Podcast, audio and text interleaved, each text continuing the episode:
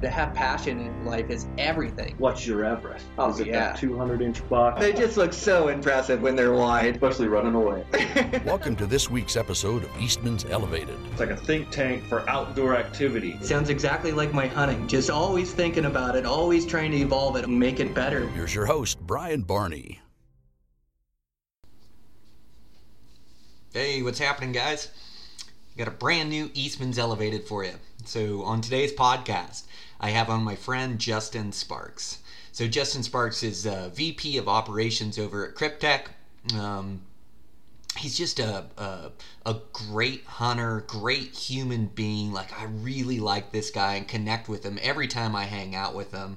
Uh, we were able to do a shoot together about a year ago, and um, actually maybe it's been two years now, and we've been friends ever since. Uh, man, um, this guy is an absolute student of the game. He is one of us that just loves bow hunting with every fiber of his being. And so uh, I've been trying to get him on the podcast for a while, but it worked out at the expo. We could sit down for a live recording. So uh, this is a great one. We talk about Kryptek and talk about some of the gear in the beginning and then get into to bow hunting and tactics and thinking outside the box and um, uh, uh, learning, being a student of the game, just made for a great conversation. So uh, I really like this guy, really enjoyed the conversation, and I know you guys will enjoy it too. I want to thank my sponsors for today's show. I want to thank Kryptek. So uh, we're going to talk about Kryptek on the show a bit, just their technical mountaineering gear. Like I said on the podcast, or like I'll say on the podcast, it's the best technical mountaineering gear system I've ever put together. Um, I'm such a huge fan of it. Uh, it keeps me comfortable, keeps me out there longer. Uh, I am also uh, uh, in love with their camo pattern, patterns. Uh, that Obscura transitional is such an awesome Western pattern that I think it really gives me an advantage out there bow hunting. Uh, so if you're in the market for any new gear, make sure to go check out what Kryptek is putting out there. Just great gear and uh, great guys that run that operation. I also want to thank Savage. Savage builds great out of the box accurate rifles. Uh, they they just shoot like I had my rifle. I built up a, a, new rifle and I had that thing sighted in within a handful of shots. It's just so accurate and such great groups. Uh, they have uh, a bunch of different models of rifles. So, uh, you know, if you're on a budget, you can still find a great shooting rifle, all the way up to like the guys at the office really like that 110 ultralight. Uh, that rifle has the Accu trigger, which you can adjust just the trigger pull. Uh, so you don't have to take it to a gunsmith to lighten up the trigger, which makes for a more accurate rifle. Uh, they also have the Accu stock, where you can adjust uh, the length on it, so um, they don't build us all equally. So you can pretty much customize this rifle to you with the comb height, and then also the the uh, length of pole on the on the stock. So just great shooting rifles.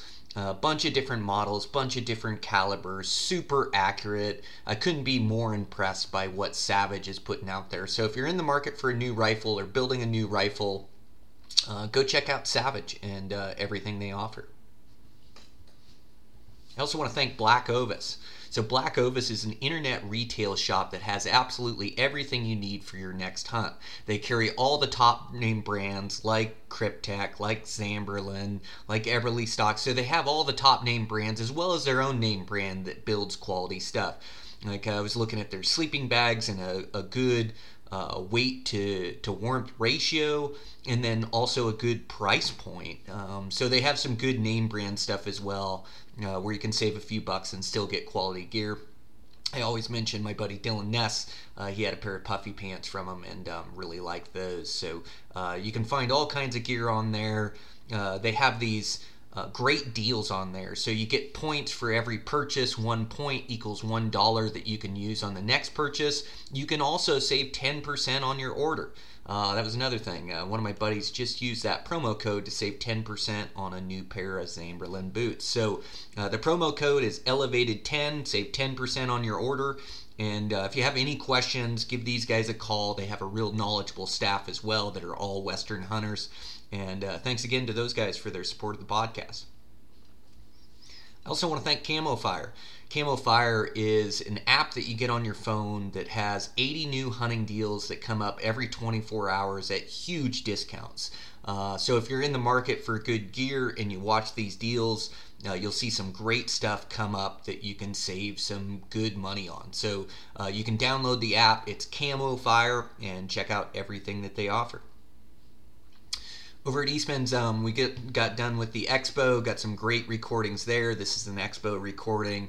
Uh, man, I just had a great time hanging out with those guys and um, uh, talking over, you know, the hunting industry and talking over the podcast and um, ideas for the future. So I'm really excited about it and uh, walked away with just some great recordings for you guys. So just continuing to work away and chase down these really good guests that I can have, these really good in-depth conversations with and uh, we'll keep working away on it. So that was fun. You can check out everything we do at Eastman's. Right now, we got a promo code going. So uh, Tag Hub is our internet research tool. We're right in tag season. I'm using this all the time right now.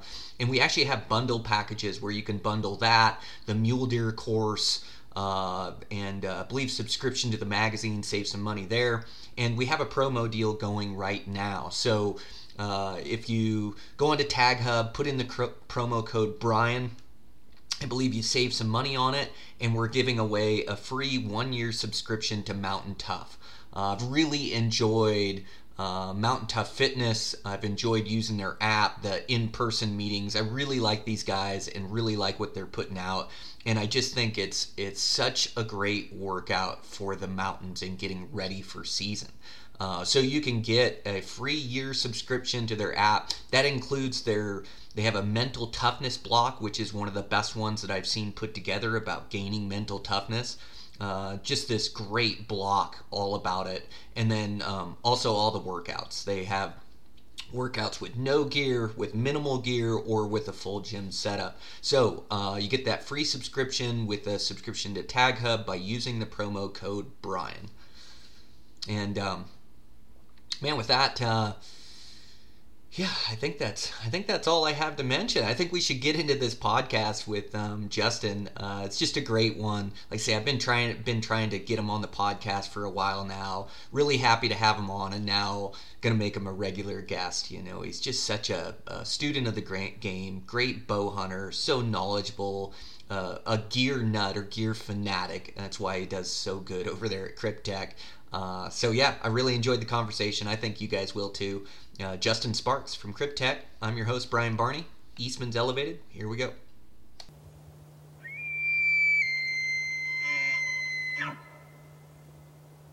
Well, I'm here with Justin Sparks. I'm so excited to get you on the podcast. We've been working to get you a time, but uh, it, it, worked out perfectly where we can sit down and have a face to face. So, uh, man, you heck of a bow hunter, uh, and then uh, uh, such a huge part of Kryptek in this gear that I'm using, man. Thanks for joining me. Absolutely. I'm glad to be here. I'm mm-hmm. glad that you guys are able to do this here at the expo and get so much opportunity to get all these podcasts done and talk to all these cool people. Oh, man, like such great, engaging conversations. Um, yeah, it's been super. I've had a bunch of good ones and good to get you on the in the morning when I'm nice and fresh. right? yeah, but um, man, uh, you helped me put together the best system for hunting I've ever had. Like the technical mountaineering gear that you guys built is unparalleled. Like you guys have worked really hard at offering absolutely everything we need from these western hunts, and that you know that's from my early hot weather hunts, which I'm so glad that the Sonoran pants, Sonoran oh, yeah. shirt, man, uh, that stuff works so good. All the way to the late season in the bitter cold chasing rutting muley. So thanks for helping me put that, that together, man. You know, I just gave you ideas of what I use, and I've been using it for so long and just really tweaking gear and making sure that each one of those systems for each time of the year really work well.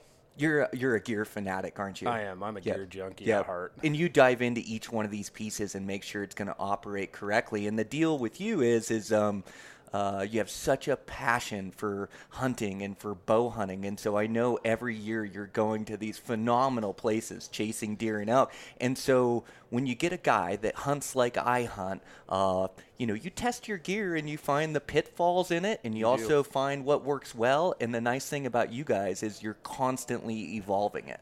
Yeah, you know, the industry's constantly changing. From the day that I came in till now, even the technologies that are out, we're always looking for that best fabric, the best fit, the best features and functions. Listening to guys like you that are out there saying, hey, if you just did this, this would work really well. And obviously, we can't be all things to all people, but we'd sure try.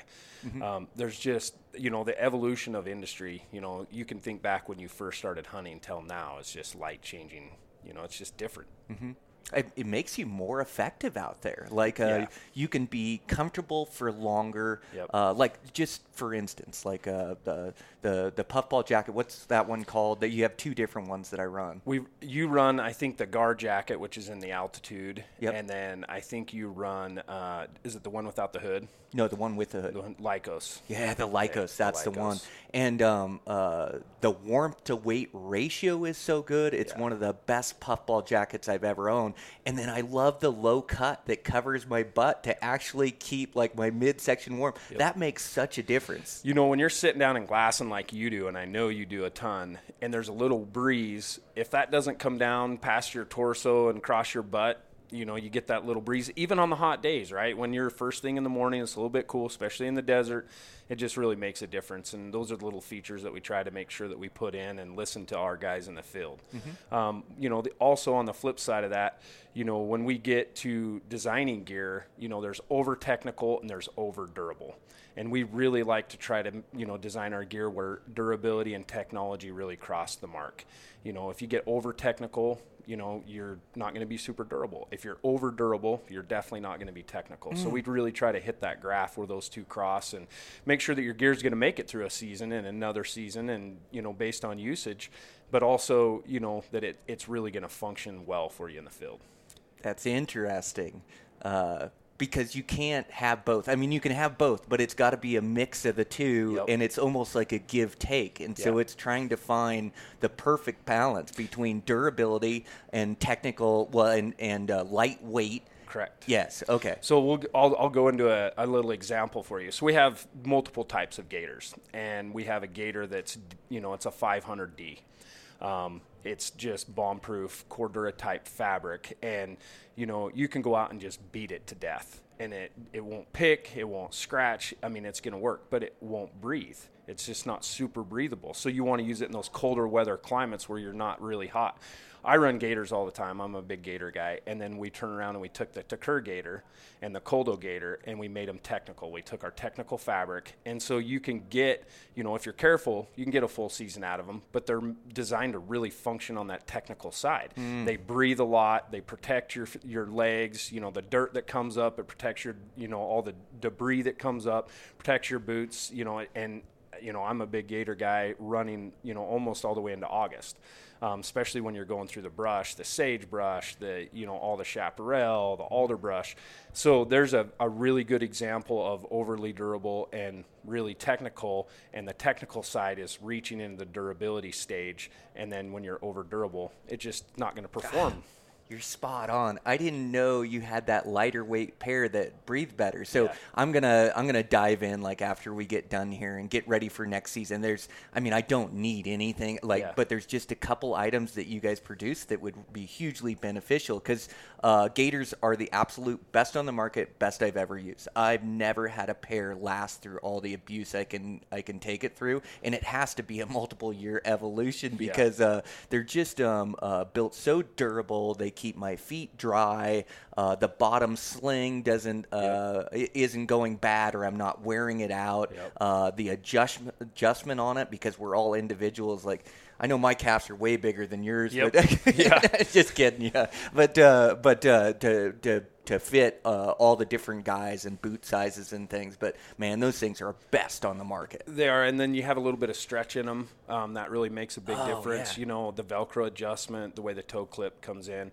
Um, I like our, our, you know, we've got two different types of adjustment. I like the elastic adjustment, so you can really pull it throughout the day, and as it, you know, they just stay in place. Yeah, yeah. So another piece, you know, when you and and that goes with any pant, it goes with any shirt, any jacket. I mean, there you get a, you know, a little bit of both in each. Yep. So um, a game-changing piece we brought out last year. Um, it's been something that we'd been testing. We really wanted to create a really good piece that lasted a long time, that was as light as weight possible.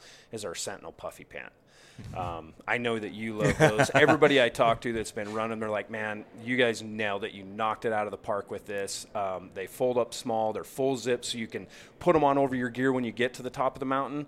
Um, and that's a piece that you know I we we tested literally for three years. We tried down, we tried synthetic, we tried a blend, and they just everybody that has come up to us at the show that's been running them is just like, man, you knocked it out of the park with these. So there's another you know another piece that you take some time to really put the development in, and then the end user back to that comfort what you talked about. If you can stay out that extra 30 minutes, you know, right at dark, or be there first thing in the morning and your gear just makes you a little bit more comfortable. Can you kill in flannels and blue jeans? Yeah, you did it. I did it when we were little. Mm-hmm. Um, but if you know, in the mornings it was cold, and the days that were rainy and wet, and all those days that were just miserable, that little bit of extra time that you can put in, just be a little bit more comfort, affects your mental capacity to want to stay there and you know really push hard for that harvest. A hundred percent. And those Sentinel pants, oh my gosh, that that is one of my favorite pieces that you guys build. I never knew you know, I'd always layer my top and I'd layer four or five yep. layers to keep warm, and I'd still get cold on like when the wind's blowing or super cold days, and I never realized what a difference it made to keep my legs warm. And I'd, I, you know, I'd wear some long johns and yep. then wear some pants underneath, underneath, uh, over top, and then thought that would be enough. Um, but once you get a pair of those Sentinel pants, oh, they're just a game changer. They're a game changer around camp. They're a game changer on the vantage point. They're a game changer when it drops well below zero. And then to have the zip off side, so yep. you don't got to pull your boots off to stick this pair of pants on. You can stick them on and off throughout the day as you need them. And it's such an insulating layer. It makes yep. all the difference in the world for keeping a skinny guy like me warm. It, it, it really is game changing. And, you know, I'm going to talk a little bit about what I prefer, and I think you, you know, when I gave you that gear list and said, hey, this is what I think you'll really like. But I run pretty warm anyways, and I know everybody's a little bit different, but you're active. So that means you're running warm. And so I usually run, you know, some of our lighter weight pants, our Tora altitude pant, our Valhalla pant, our Alios pant. I'll run a thinner pant because when, you know, I'm active a lot. But when I'm sitting, you're going to get cold real quick. So even in the cooler, you know, weather times, I'll run a merino, I'll run one of our lighter weight pants but I've got those puffy pants in the back in the back of my pack, and mm-hmm. I'll pull them out and put them on. And then if the weather's really bad, I'll throw rain gear on top of that, and then you got double wind protection, you got insulation, and you can really sit for hours on end. Mm-hmm. Um, I had a hunt this fall with my boys, and I literally sat for eight hours in on this knob just glassing. It's a, a really cool vantage point where you can see 270 degrees and just sat there all day. And it was cold and it was blowing, and I was layered up just like that on the bottom and had similar layers on the top. And as the sun came out, I would pull my, you know, puffed jacket off for a little bit, and the clouds would come over and the snow would start dropping. I'd throw, you know, my layers back up. So it makes it really easy, you know, to layer up and down when you have the right gear. Mm-hmm. Yeah, I love those uh, Valhalla pants. Those um, they work so good, even in the early season, all the way to the late season, yep. and just the fit and stretch on there, like um you know, the way your pants operate, like I can't help but use them all the time in my everyday life yep. because um, uh, the fit's so good. Like I, I feel like restrictive pants put that extra little bit of effort on every step. And when you're doing 20,000 steps, 30,000 steps, if you have that extra resistance, yep. it's like having ankle weights on. It is. And you do that all day long and you do that on a seven day hunt. You really don't realize it until about day three or day two when you're, you know, you're switching pants or switching gear and you got a different type of pant on, it really makes a big difference. And that's where, you know, we get into the articulated knee cut. So every time you lift your knee, there's less restriction. A little bit of stretch is always mm-hmm. good. Mm-hmm. Um, and it, you know, by the end of your hunt, you can really tell a difference if you ever run a pant that doesn't stretch and a pant that stretches. Man, that's the truth. Well, uh, uh, back to what you were saying uh, uh, about the the layers and and being comfortable on that vantage point. I think the other thing is it allows me to push further, push harder because I know I can count on my gear. And yep. um, even having uh, uh, the Sentinel pants and having uh, the, the the puffy jacket. Like uh, I feel like it's almost uh, security too. It, it it's is. almost like having my first aid kit. It's like safety because I can sleep out a night if I have to Correct. in that gear. I can survive a night. And um, I'm gonna come clean with you about an idiot move I made this past season. So I was hunting like a madman and trying to get work done, and I kind of just have all my gear in a pile. I'm not as organized and checking things off a list because yeah. I'm hunting all the time for this moose, and so man, I leave my house and I drive three, four hours. I got all my stuff loaded up, going a hunt that night. I get back to my truck and and uh, I look in my truck and I've got no sleeping bag in there. Oh. Just the biggest idiot move for like. And now I've done the idiot trifecta before, where I forgot my pad, I forgot my oh. sleeping bag. Like I forgot everything once in my life, and I never will again. But I forgot to throw my sleeping bag in, and I'm such an idiot. There's no way that I'm driving back and ruining this weekend hunt. Oh, so I did have my sleeping pads there, and I can't sleep in a truck seat, and Yeah. so I just threw on my layers and my rain gear over top, and it wasn't the most comfortable night in the in the world, but I did get my six hours and hunted the next day, and I was able to survive that night on a bitter cold night. You're so correct on that. You know, I've had nights out, you know, where I've had that gear, and you know, even if you're you've you know harvest an animal and you're really late, you've cut quarters up, you're hanging them, and you're just like, I really don't want to hike two and a half miles or three miles or six miles back. I'm just going to spend the night. And having those right layers, I've done the same thing multiple times where I'm just like, you know what, puffy pants on, rain gear on, you curl up, find a nice tree with some nice bedding underneath it, and you spend the night. And is it is it the best night ever? No, but it works. Yeah. and that's the piece where you really start to go back in. And I know you're a big backcountry guy, and um, being able to get back in there, and then you know even if you're on a buck and you bet him that night, and you're just like, man, I don't want to leave him. I mean, there's a lot of opportunity when you have great gear. Absolutely, yeah. You can push harder, and then safety. Um, you never know if you're going to twist an ankle or something. And having that gear always in my pack, I know I can survive a night and um, do what I need to do to get back to where if I didn't have that gear, it's touch and go. I mean, definitely build a fire and have wood sense, but it just gives me this uh, sense of safety when I'm hunting. relief. Yeah, yeah, absolutely. And and I also noticed that. Um, so so back to uh, durability and uh, uh, weight and finding that perfect line. I noticed that you offer a bunch of different types of like rain jackets, Yep. for instance. Yep. So you've got one that's so lightweight that I can throw in my pack, and maybe it doesn't have the features like the pit zips. Yep. Uh, maybe it's not going to be good for like uh, an Alaskan downpour for days Correct. on end, but it's going to get me through any storms that come in. It's lightweight, so I can backpack with it. But then you have a heavier weight that I can take when I'm going to the Pacific Northwest or when it's going to be really rainy conditions. Had like a super rainy hunt in uh, Colorado uh, a year ago where I really use that uh, the more durable gear that's going to last going through brush. And so I just think it's cool that you haven't settled on one piece that this is our rain jacket. You've actually come up with two, three, four different designs Yep. uh, for personal preference or for which hunt these guys are doing. Yeah, there's not a one-all solution for everything. Just like when you get into our colder weather gear, and Aegis bib and jacket, you get into the Vela system. I mean, those are something that you're not going to really want to pack back in or walk in in the back country. But when you are, you know, take your time and you get up on that ridge and you sit down, or you're in a tree stand or in a ground blind, there's so many different options out there. And you know, we try to create, you know, something for everybody in, you know, those bulk categories are going to use it. And rain gear is one of those that, you know, you've got day hunts, you got multi-day hunts, you got day hunts in Alaska or multi-day hunts in Alaska where you're beating brush and, you know, the lighter weight rain gear, anybody's lighter weight rain gear in that technical fashion and it's lightweight is going to go through the brush and come out not looking real mm-hmm. good. so having those multiple options, you know, and staying dry you know, whether you're out there for multi days or just a day, like I said, throw it in my pack. I'm going to go out all day. If the rainstorm comes in, and as you know, in the fall especially, you'll get a rain that comes in for an hour or two, and then you know you hunker down, you throw it on, you stay dry, and then the sun comes out. Your rain gear goes back in your bag, and you get to hunt the rest of the day or the evening or that last little bit you want. So, you know, having those multiple options really helps to pick what hunt you're going on and find the gear that works. Mm-hmm.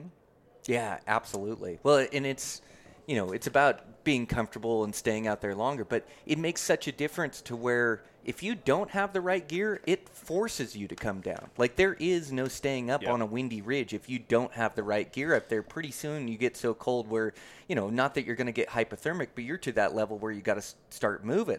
And and I've had hunts with adverse weather conditions where I have to stay on the vantage point to create opportunities, Yep. you know, and and and just having that gear uh, you know, allows me to be able to stay up there, stay out longer, stay for more days. So, uh, yeah, man, it's amazing. And then um, your your guys' uh, uh, camo pattern, the Obscura Transitional, uh, is the absolute best pattern on planet Earth. Like, there's a lot of good patterns out there. This one is the best. It is. You know, I've used it in a lot of different places. And when we came out with our initial, you know, cryptic camouflage that really changed the industry mm-hmm. and, and non-stick and leaf, um, we're always evolving, right? And so we took this Obscura, which is the new family of camouflage, um, with a little bit of that tiger stripe technology, the original cryptic mixed in, and then using different color palettes to use different environments. But transitional works in so many different environments. I took it to Sonora hunting this year, and I, I mean, I would step out in the cacti and everything else, and they couldn't see me and I'm only 20 yards away. So having that ability to blend in, especially when you're on a big vantage point where you can just, you know, hunker down and, and spend hours, it really makes a difference.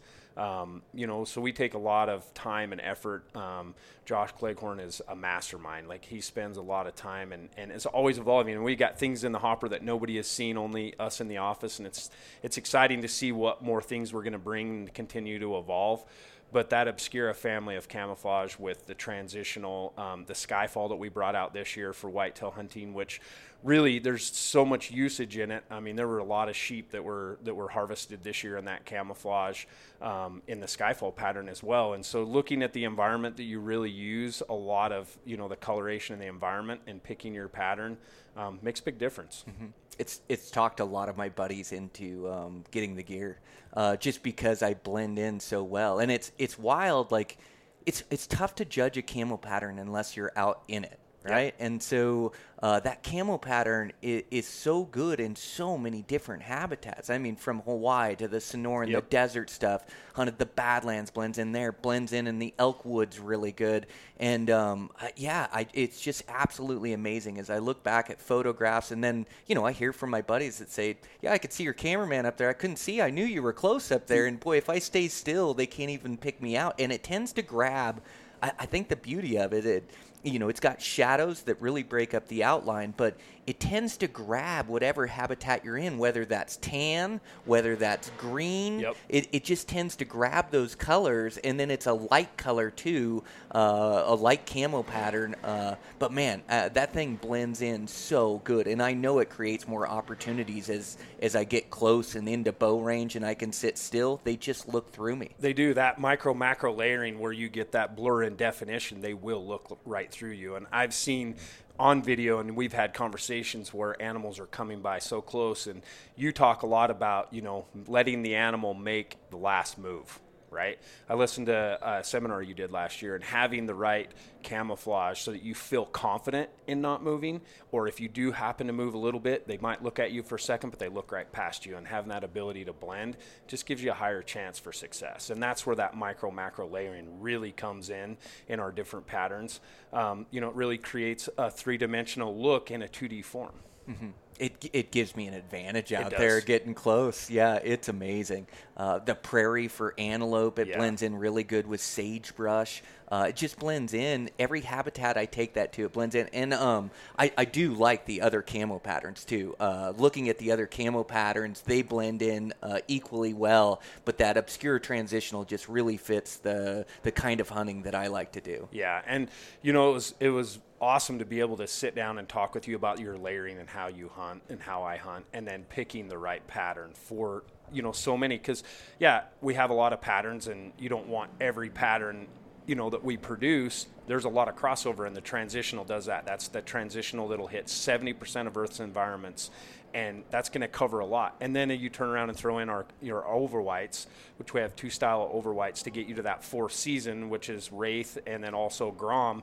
You know you can really go with one set of gear and have you know a cover that gets you into those late late cold weather times where there's snow on the ground or a little mixed snow you know, we've got something for all seasons. I'm diving into your gear. The over whites, that's the next piece I need for my late season for those snowy hunts. That would give me a big advantage because it blends in really good by the brush and stuff. But when I get that snow, yep. there is nothing like having whites. Yep. And to have quality ones built like you guys, yeah, um, yeah I got to dive into your website when I get out of here. You know, the great part about those is, you know, they, they, not only work in the field for the hunter, but you know they were really designed f- back into spec ops and a lot of different special operations units, and they've been tested a ton. And we still get orders every day um, from those units and, and using them. So we really get that true battlefield to backcountry testing, and you know they're the the I know you guys have a lot of guys in your office and, and your podcast and channel for the you know the predators. And I got to talk to a couple of the guys today that use them, and they're losing their mind. They're just like, I, I had no idea. This is game changing for us. Um, so it's great to be able to make gear for every season and not have to change completely and move everything. But those overwhites are a really cool opportunity. You know, we need to get you to use, especially on those late season hunts. Mm-hmm gosh, you guys are constantly evolving. Uh, you guys are on the forefront and ahead of me at times. Uh, what I need or what I have to have for these hunts, but uh, it's incredible, man. What an offering! What a what a great job you guys are doing. Uh, just uh, your your research and development. Uh, you guys are all hunters. You're out in the field, and I know. You're a die-hard bow hunter, chasing elk and mule deer, yep. and about every time we get together, it's all we can talk about. Yeah, I mean, just like yourself, I mean, bow hunting, we got the opportunity to shoot a bow course, um, you know, in the past, and you know, really having that time to learn and listen to each other and watch different things, and then you know, having the opportunity to go out and take those skills that we find through the air, you know, and just put them to use. Mm-hmm. Um, you know, the the one thing, like I said, back to that that little seminar you did that I listened to, you know, really being able to focus on that this year, letting, because so many times I get into that 180 yard and I'm like, I got to get a little bit further. I got to get a little bit further. And being patient and letting that animal make that last move, where are they going to go? Are they going to come to me? Are they going to go this way so I can skirt back? It, it's made a big difference so you always learn and and with gear there's always something better that you can do. There's always something a little bit more you can do and you know with with technology nowadays it's just unreal how quick they're evolving. And you know I, I always think to myself is there going to be a point where we just can't get better? Well i was i remember when that first three years that we really started testing the technical side of it and i look at it now and we've just we just continue to evolve. Mm-hmm.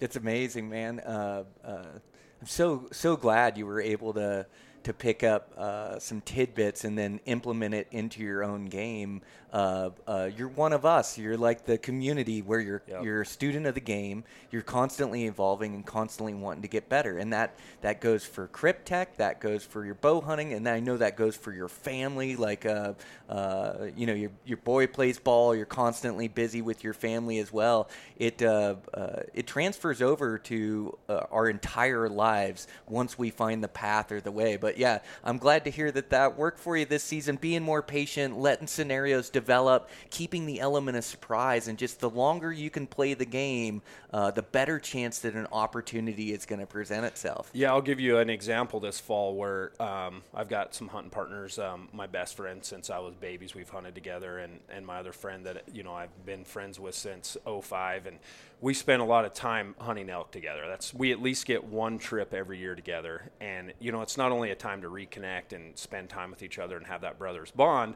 but we really get to do what we love, which is chasing big bulls. And this year, as you know, it's been hot. It was hot. I mean, it, I, I think it's one of the hottest falls that I had um, hunting out, and especially that early section.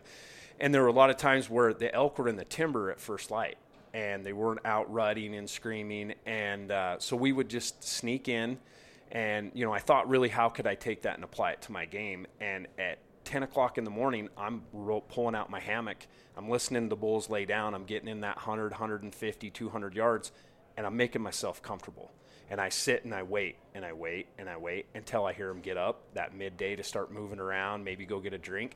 And then that's where we would sneak in and start working them. And, you know, we harvested some bulls just this year that way. And, you know, that that's that patience piece. It's that waiting for them to move and start making it. Might not be at, a, you know, 40 yards, but listening and getting close, and then really, you know, especially when it's hot. Mm-hmm. Um, you know, as the later season goes, bulls will scream all day. But having, you know, be able to change your game and really be patient and letting them tell you what you should do makes a big difference. Oh man, that's so it. Um, right on. That's the perfect application. It's also creative thinking. There's not many guys that bring a hammock and will hang out and wait for those elk to to be on their feet. Like the other thing is when they're when they're bedded, they're all looking for danger. It's so tough to get in heavy Yep. cover on bedded elk. Sure, it can be done, but if I don't know the exact position or I haven't glassed them up, I want them on their feet. That's when I kill them. And Yep. so, um, yeah, being patient like that and waiting for the afternoon for them to be on their feet and then making your move and going in. And just like you said, you're uh, uh, take what they give you. You're Yep. not trying to force a scenario. It's like you take what the elk give you, take what the animals give you, and you work with that. Keep that element of surprise so you don't blow all the elk out, Yep. and then you get to target them when you have the highest percentage chance to kill them. Man, that's amazing. Yeah, it's great. And then, you know, too, with the wind, you know, you talk a lot about wind. Wind is key. They can see you one, two, maybe even three times, but, you know, having wind, a consistent wind in the middle of the day. My dad always used to tell me he killed a lot of bulls in the middle of the day, you know, on their bed or when they would get up. And I really never understood what he meant until this year and used some of the things that you said and really started to be patient. You know, I always want to just like scream at him and get going and, you know, really try to get in close and, you know, having a little bit more patience and, and being to be, what it also did is let me be more selective. I could see a maybe smaller boar, less mature bull come in and not be pushing hard and trying to get up to that herd bull. It's just taking your time, slow down. You know, don't blow them out of the next drainage. You know, when you're in there for five to seven days, I think we hunted nine days that first part of the season, and it was hot every day. We didn't see any moisture. Um, not blowing them out to the next big drainage and having to, you know, really push over that next drainage and exert that effort um, you know, you just slow down and, and really take, you know, the, your time and you get a better opportunity. it's such a such a, a mix and match. You know, it's kind of like uh, of what we were talking about durability versus weight. Yep. Uh, it's kind of this uh, th- this give and take as far as aggressiveness and putting forth effort and trying to do everything you can to give yourself an opportunity, and then trying to mix that with patience of waiting for the right opportunity and and trying to capitalize on that. It's such a give and take mix and match with bow hunting, isn't it? And patience is a Oh. virtue. Dude, I'm telling you, patience. I don't think, you know, natural born hunters are patient. I mean, I think that you develop that over time and maybe some are more, but it's definitely something that I've learned, you know, to be a little bit more patient is definitely a virtue. And, you know, it, it brings a lot more success, you know, especially in the field. Um, this last fall was, we just had a great time and being able to use some of those, you know, tactics really paid off. Um, and, you know, I don't know if you've noticed this, but it seems like over the last probably 10 years, you know, elk have definitely changed a little behavior, especially mm-hmm. early season. So being able to adapt in conditions on public land um, is a big difference. You know, it, it's different when you're you have access to areas clear into the backcountry on horses, like a lot of you guys do, or you know, maybe you've got a private um, ranch that you can hunt. That's you know one of those spots where you get access to go through to the backcountry or wherever else. But you know, that public land elk is getting smarter. That public land mule deer is getting smarter, and being able to really take that time and be patient. You know, I think is going to equal more success. hmm Absolutely. Yeah, I find myself like it's still, you know, just like you were talking about a student of the game. I'm constantly learning, and um, I love hunting elk that I can glass up in open terrain, and I love hunting them in their feeding features, shadowing the herd, coyoting the herd into timber. I know where they're at, and so these have been my tactics over the years to really target these herd bulls. Uh, but I found a bunch of elk this year that were living in the thick trees, and they were living in like clear cut areas, thick trees with small openings, and there was bulls in there, and there was big bulls, and um, so I found myself like they would come to meadows and feed and openings and feed, uh, but it's in a high pressure area where um, really even at first light I would be on bugles or before first light, a half an hour before Yep. light, hour before light, I'm moving in on bugles trying to put myself in position, and they would be out of these meadows by the time the lights came on, where you could never glass these elk. Yep. They were always in the trees, and so I find myself having to adapt my tactics more, and so doing more still hunting, or you know, and still hunting is like. Um, you know, I'm not moving super slow the entire time. Yep. I'm kind of using this echolocation with these bulls, and I'm I'm I'm being able to identify where they're at. Okay, they're over this ridge. I can move now, and I'm always keeping my head on a swivel and looking to catch those elk before me. But there's times where I'll be moving faster, and then there's times where I'm coming over and exposing country where I gotta slow it down, or where I think I'm gonna get into these elk, really slow it down. And when they're on their feet, like the whole game is to keep the element of surprise, see them before they see me keep a good wind, and then try to work in from there. And um, highly effective, man. I was able to arrow a great bull, and, and I just had to kind of adapt my tactics a little bit. But creative thinking is rewarded in the elk woods. It is, and you know, I know I've run into a lot of guys, and even teaching my kids, you know, being too loud is obviously a problem, but being deadly quiet is a problem too. Mm-hmm. So it's okay to make a little noise, like you mm-hmm. said, and there's times where you can move faster, and you know, having that wind in your favor changes, you know, everything. So, you know, when it's hot like it was this fall, everything's loud. Mm-hmm. I mean, you can't walk two steps without making a crunch, but making a consistent, slow movement, having patience, and waiting for that opportunity. um, elk hunting's great, right? You never stop learning. You just always keep going. You had a good season, man. Congratulations. I did. It was a great season. Um, I love, you know, if I have to pick one, you know, it's it's elk mule deer. But my, you know, that's growing up with my dad. You know, my grandfather had an outfitting business in south southeastern Idaho, and my dad's passion was not only archery hunting but archery hunting bulls. He just loved chasing bulls, so I naturally grew up, you know, grew up chasing big bulls and and really learning how to call. Um, you know, I remember the just when as one of my earliest memories, my dad had just an old copper tubing that was bent, and that was their bugle back then.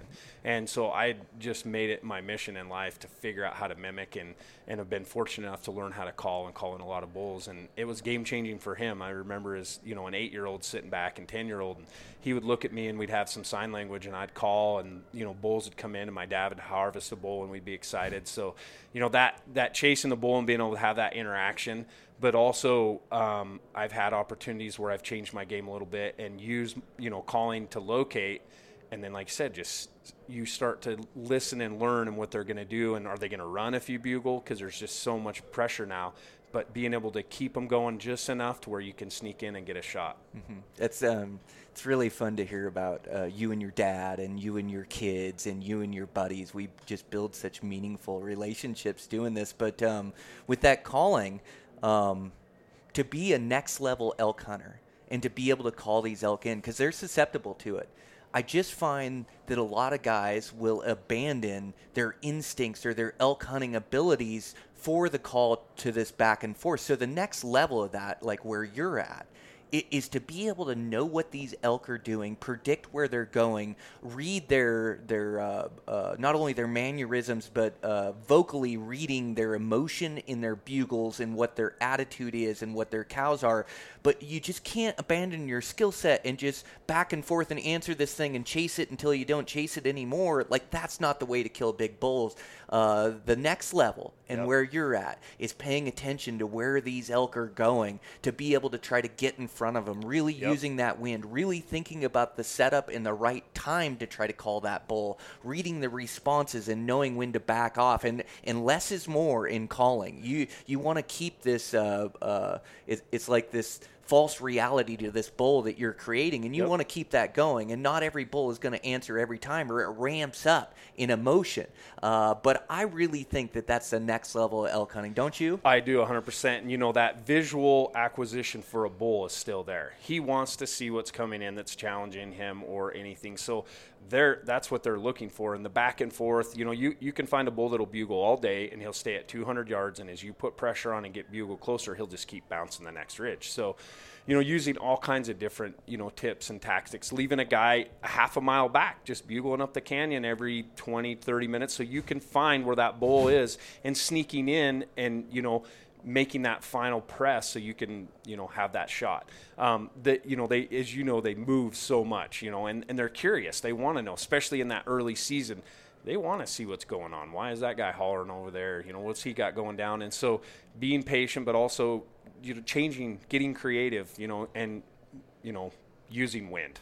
Wind is everything. Wind is everything. Yeah, you've stated it a couple times on the podcast. Wind has been the the, the biggest kill. You know, the the the, the, The single biggest killer of harvest or shot, hands down, everywhere with a bow. That's how I know you're a diehard bow hunter is when you say wind three times in a podcast because you're so right, man. It's like uh, Yeah. wind is everything. And I had a scenario this year um, where I uh, uh, the the wind, you know, I, w- I was um, trying to to chase these elk in the morning out of these meadows and up this hill, and the wind would be good in the morning. But by the time I'd catch up to them where they're staging for their bedding ground, the wind would be wrong, and, and I'd just be chasing them where I just couldn't quite catch them. You know, elk walk uphill, Oh, and yeah. so I had this theory that okay, what I'm going to do this morning is I'm going to hike all the way up the hill to their bedding grounds, and then I'm going to wait for the thermals to switch as they're coming up the hill, and then into move into them. You know, and and that tactic uh, uh, worked really well. So in the dark, I'm just hiking away from these elk up this hill, not anywhere close to where they're bugling or where the party's going on, but I know I'm in the spot where they're going to come Drop up to, right over. and I have my elevation. And then once those winds started to switch, 8:30, 9 o'clock, 9:30, and it it was really tough. It was like your hammock deal. It's really tough to wait there and listen to the party and the bugles because most of the time I'd run for that. Yeah. you know, but it wasn't working in that thick terrain where I had to use some different tactics. But that that that thinking outside the box, those hunting instincts, like that's what's going to make you successful, whether you call or or not. Yeah, and you know we're naturally being predators. We want to be part of that, and you know just changing tactics all the time. You know, especially with weather. Um, Oh, yeah. Have you noticed the wind changing a little bit more with some of the different storms that come through in the fall? You know, 100%. you're like, okay, thermals do this in the morning, they do this at night. You know, all, it seemed like you know they just the different storm fronts and how they come through and and how the jet stream pushes different things. Where you're like, I know that at 10 o'clock the wind's going to be doing this, and you set yourself up to do that, and the wind's not doing what you expect. so you got to really be able to adapt and back Yeah. out and, Yeah, and you know try and do different things. But Yeah. you know, like we we mentioned, wind's a big deal. You can have the best gear in the world, you can have the best bow in the world, you can practice all year, but there are some things that you just really have to have in your favor to to kill an animal. Man, it's so true. And that good camo, um, uh, when you're hunting those bulls in there, it seems like you'll get a cow that'll look your direction, or all of a sudden you see an elk and you freeze. With a good camo pattern, if you stay frozen, uh, they they can't see you, and eventually they're like, "Oh, it's nothing," and they go back to feeding and back to being elk. I can't tell you how many hundreds of times that's happened to me hunting these elk, where it's like, "Oh, there's one. Oh no, she's looking my direction," and I just stay still, and then I, I'm able to blend in, and then all of a sudden, you know, 10 minutes or 15 minutes, sometimes it's just 30 seconds, you know, Yep. who knows, and uh, they go back to being elk, and then I can make my play on them. So uh, having, uh, you know, I hunted with some solid colors for a while, and I didn't have that advantage, and I was getting spotted close more, Yep. and now uh, having your guys' pattern, man, it's deadly. breakup helps. Um, I had a m- my biggest opportunity um, on a bull, public land, Idaho, was two falls ago, and that same thing. Um, we had it seemed like an hour standoff, but I. You know, it, it was probably only about five to ten minutes, and I froze and I froze, and I know before too long, you know, I was not in a great position to where I stopped as he came screaming in, and you know, I moved just a little bit to try and turn my body so that I could get drawn, and man, he was gone. Just that little bit of movement once they're beat it in on you you know um, you know my heart sank as he ran away. I was able to have my son right there with me zane. And it, it was a giant bull like missed opportunity but also an incredible opportunity to see you know there are still great bulls on public land that you can chase with a bow. And just refining your techniques being set up a little bit quicker not being so aggressive really back to patience and some of the other things that we've talked about you can always improve, right? Look Yeah. at these scenarios like, how can I get better? No, that's it, man. I remember you showing me a video of that bull, an absolute world class. Yeah, it it's just nice to have that kind of opportunity. I'm not going to kill every giant bull I chase or every giant bull I find or buck for that matter, uh, but to have the opportunity to go have an adventure and then just chase something that um, uh, is is past my expectations. That is just this giant specimen of a bull, like the the best it can grow. Like that opportunity alone is is absolutely amazing. Yeah, I think sometimes as you know, especially being in the industry and you know, pitchers and you know, that having that harvest is everything. But don't forget the journey along the way. The adventure's there. You know, mm-hmm. the kill's the kill. It's awesome. It's incredible. But there's so much adventure along the way to get there, and memories, memories with friends, hunting partners, kids, you know, spouses. You know, co-branded people in the industry, everything. There's a lot of opportunity there. Um, and that's you know one thing that it's great to be able to eat you know really learn each individual experience. I mean i know you could probably remember and tell uh, verbatim your first archery kill. I know i can. Um, so you know having each of those opportunities is, just unique and why we love this hunting industry. Mm-hmm. yeah man that's it. Well yeah um, you guys are constantly evolving and um, uh, everybody in your staff are outdoorsmen and hunters and and I think that's the key. You know, you guys are out putting in the time, putting in the work, chasing these animals, the same passion that we yep. have for it.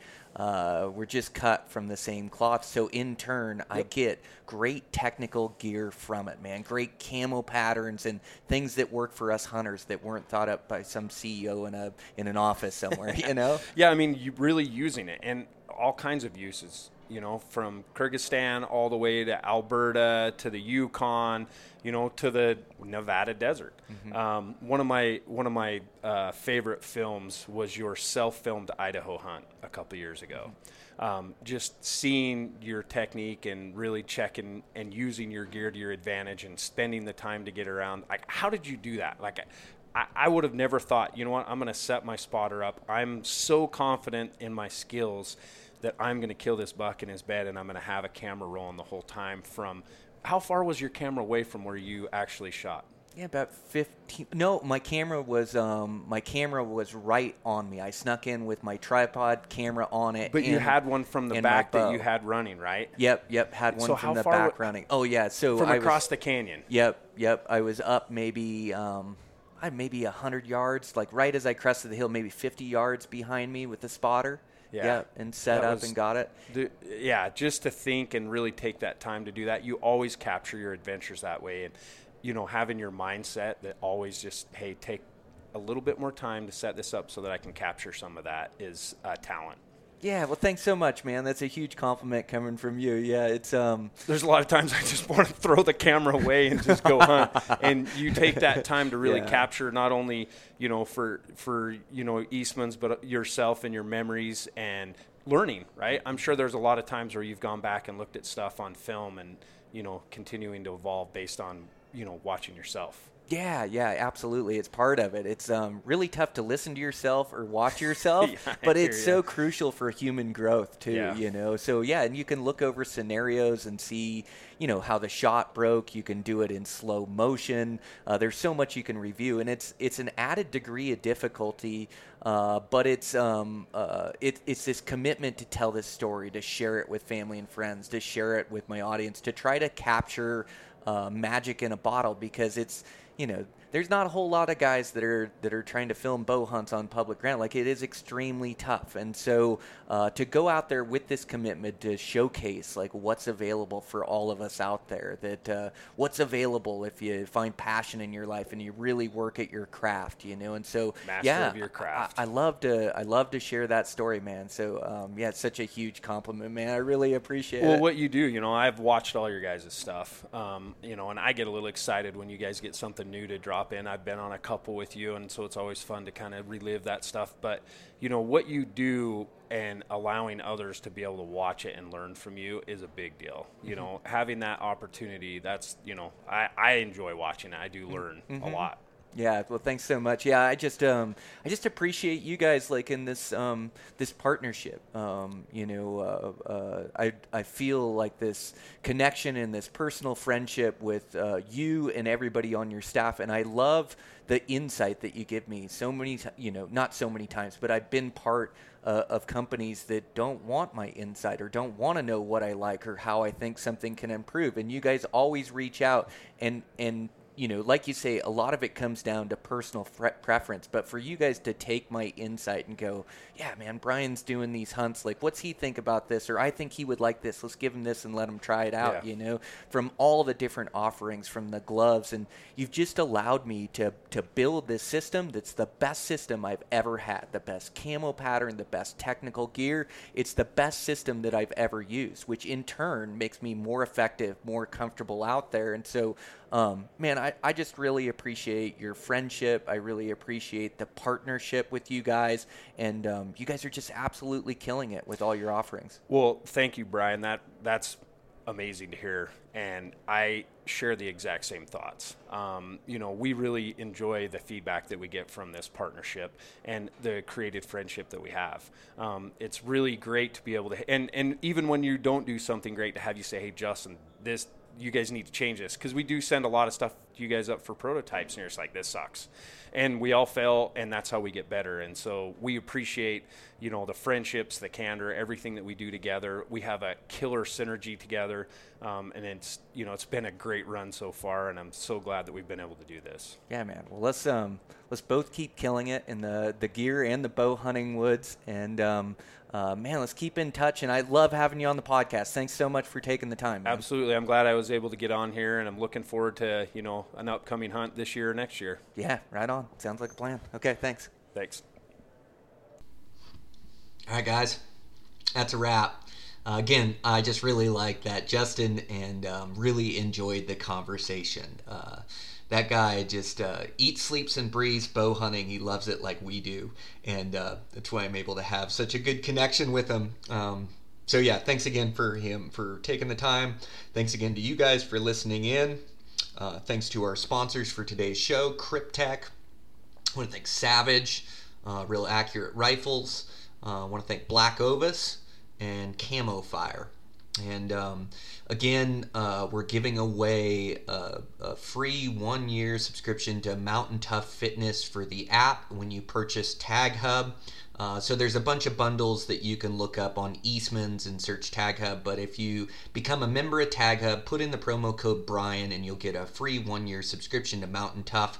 Um, I think it's a great offering. I think that Mountain Tough is a great app. I've been using it a bunch, just getting really good workouts in between my runs, you know, and so uh, it's been really good and it's taking my fitness to the next level. So thanks to those guys for putting that out. Uh, really like those guys at Mountain Tough and like their um, product they're putting out. So you can check that out. Um, check out everything we're doing at Eastman's. Uh, just had a new article come out with a. Um, or a new uh, yeah i had an article in the new magazine that just came out all about the off-season preparation so uh, really proud at how that one came out and they just wrote another one oh on um, my dehydrated foods uh, that I put together. That's going to come out in the sheep issue, which is the next issue. But yeah, uh, but check out the magazines we put out. It's such great information in there. Eastman's Hunting Journal, Eastman's Bow Hunting Journal. And uh, for me, man, I'm just working away here, uh, trying to get these last couple homes that I have to get finished up. Uh, but really just getting life back to normal. So getting my workouts, man, I got my garage is uh, so close to being all the way put together, just with benches and shelves and organization. It feels so good to have it back. Uh, be working on that new bow. So uh, just waiting for one more piece to show up in the mail, and I'll have that thing set up. So I'm going to try to uh, capture a lot of the setting up this bow and um, kind of my process with tuning and things. So I'll try to put some of that out on um, social media so you guys can see that. And um, yeah, I've been shooting indoor and getting in my runs and um, spending time with my family and just life back to normal. It feels so good. Uh, feels so good to like really dedicate myself to to bow hunting again. Not that I wasn't before, but during that house, it just took a lot of my focus away. And I'm so happy and fulfilled when I'm working on my passion, when I'm working at getting better at bow hunting. So, looking into tags, looking into hunts, um, working out, shooting my bow. These are all the things that make me really happy in life. Um, so yeah, I'm just um, doing that, trying to get better each and every day and uh, trying to take this thing to the next level. At least for me, uh, I'm I'm at my best when I'm working to improve, and um, man, I'm just all in. I think I love it more than ever, and I'm so excited. I leave in less than a month for a dream trip for me to Australia to hunt red deer during the roar, uh, fallow deer during the croak.